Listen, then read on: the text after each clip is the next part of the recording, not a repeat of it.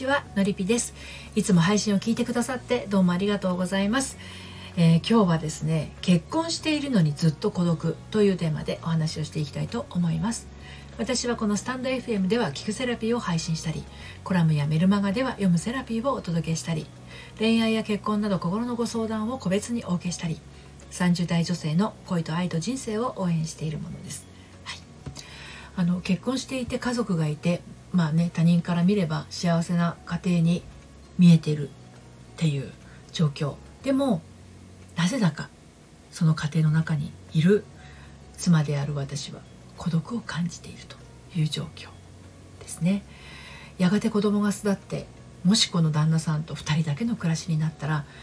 私はもっと孤独を感じてしまうかもしれない、うん、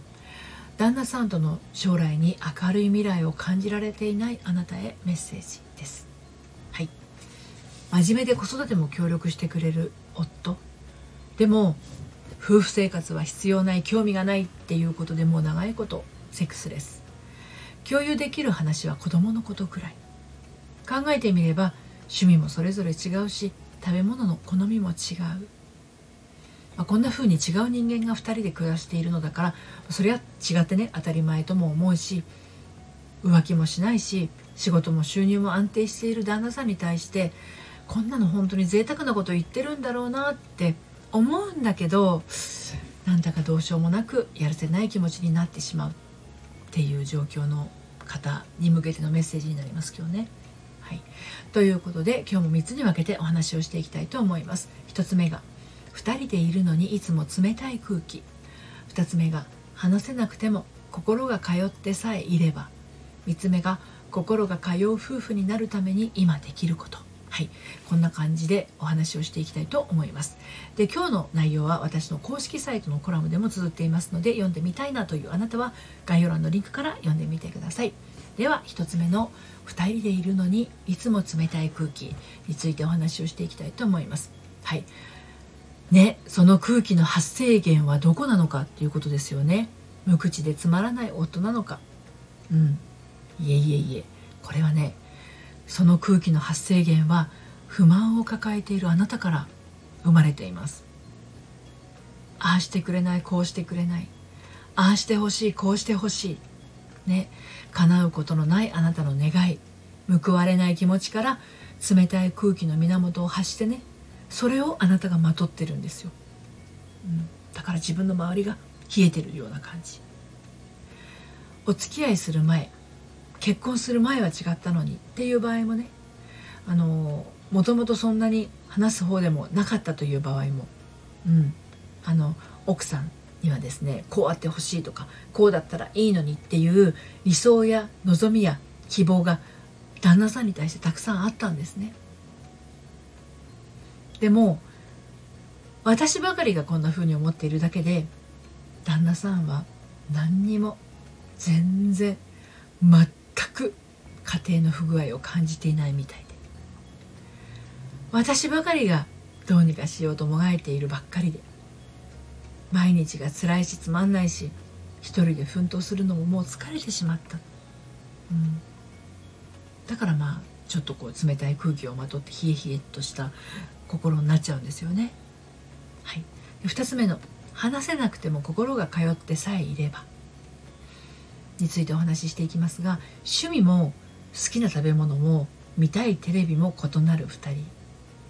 それでも何か惹かれるものを感じて結婚に至ったわけですよね。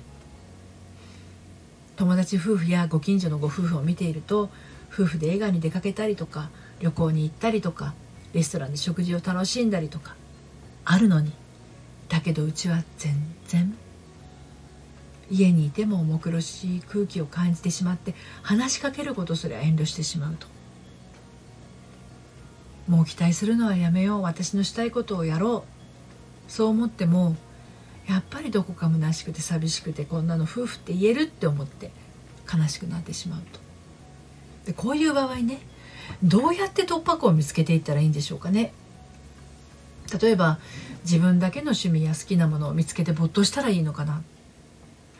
旦那さんとは形ばかりの夫婦って諦めて結婚生活の充実はもう期待しない方がいいのかな。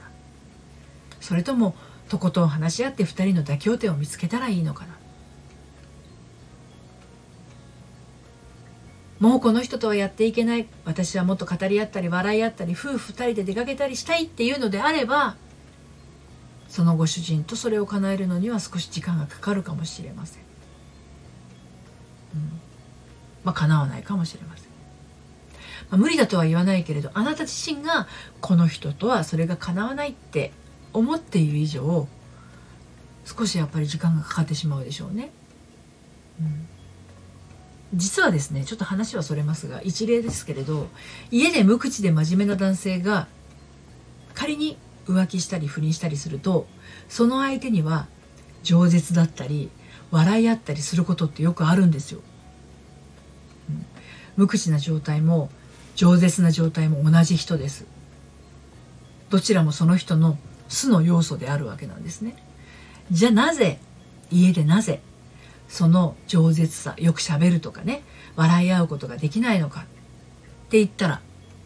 まあ、それをする必要性を感じていないのかもしれないですね。うん、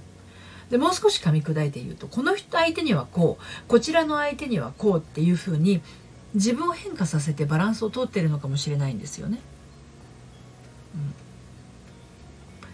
例えば無口な旦那さんでも職場では必要なことは話して職場の、ね、人とかお客さんとコミュニケーションを取ることはできると思うんですよね。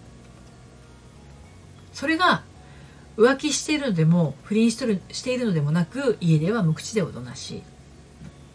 でも子供の面倒は見たりする。ただ夫婦の会話はほぼなくてセックスレス気味または完全にレス。っていう場合ですねお家が旦那さんにとって完全に休息の場になっている可能性大ですね。それはあなたを含めて旦那さんにとっては居心地の良い羽を休める場として存在しているのですね。旦那さんから見れば天国のような場所それが家庭です。で最後に心が通う夫婦になるために今できることについてお話をして締めくくっていきますけどだけどそうは言っても妻はそれでは嫌なわけですよねもっと満たされたいわけですよなんなら旦那さんに満たしてもらいたいし女として愛されたいしもっと私に気づいてもっと興味を持ってもっと大切にしてほしいってそんな女心があるのだとしたらその突破口は2つあります一つは夫婦のコミュニケーションの取り方って夫婦歴とともに変化していくっていうことそれから自分を満たす方法をちょっと変えていくことですね。うん、で最初にお話ししたその夫婦のコミュニケーションは歴史によってものすごく変化していきます。何でも知りたかった恋愛初期からお互いを知るほど好きになっていく恋愛最盛期。それを経て夫婦になると四六時中一緒にいることでここは好きだけどここは嫌っていう部分が見えてきますね。そして片目つぶったりとか時に両方目をつぶったりしていくわけです。このこの頃になるとですね相手の機嫌不機嫌も分かるようになるしいちいち言うことと言わなくても分かることが増えてくるわけですね。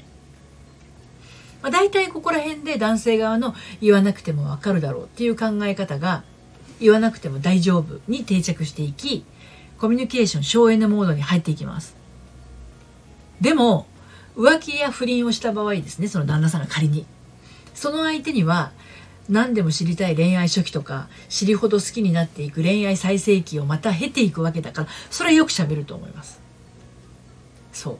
家で無口な旦那さんは省エネモードであり家庭を休息の場として安心して過ごしてるんですね充電モードかもしれないそしてあのもう一つのね自分を満たす方法をちょっと変えていくっていうことについてお話をしたいと思うんですけどこれはねもう自分で自分を満たすっていうことを全面的にやっていくことですね。まずあの満たされている女性は輝いてるんですよ。旗から見てもですね落ち着いた光をまとってます。冷たい空気じゃなくて。でねこれ大事なんですけどこれ自分で自分を満たせて奥さん輝くとですね旦那さんから見ても輝いて見れ見えるわけですよ。うん、旦那があれしてくれない旦那が分かってくれないって不満たらたらな妻がですよ輝いて見えますかね？旦那さんから見て。もう旦那への恨みつら見てですね鬼の形相もしくはどんよりグレーの表情ですよね旦那さんから見た表情がね。うん、でまあ自分で自分を満たすために大切なのは自分の好きっていうのを感じる力を身につけることです。あなたの好きっていうものはあなたにしか分かりません、うん、あなたにしか感じられないものですよね。それをどんどんまとった時あなたも満たされた輝きも輝きをまとい始めて旦那さんのそんな言動態度雰囲気に右往左往している暮らしから抜け出すことができると。そして旦那さんもその変化に気づいていくと八方円満な状態になっていくと思いますよ。はい、ということで今日は、えー、結婚しているのにずっと孤独というテーマでお話をしてきました。自分の好きを見つけて自分らしく生きている妻はこれ漏れなく愛され妻です。つやつやな自分に会いたい。はい。というあなたは現在の状況をね、お話ししに来てください。きっと現状突破できますから。ご相談はこの配信の概要欄から受付をしております。そして、えー、毎週金曜日発行している私のメルマガでは恋愛や結婚の話だけではなくてあなたが心伸びやかに生きていくための秘密もお届けしています。バックナンバーが読めないメルマガなので気になったら登録してみてください。こちらもこの配信の概要欄からご登録いただけます。今日も最後までお聴きくださってどうもありがとうございました。それではまた。さようなら。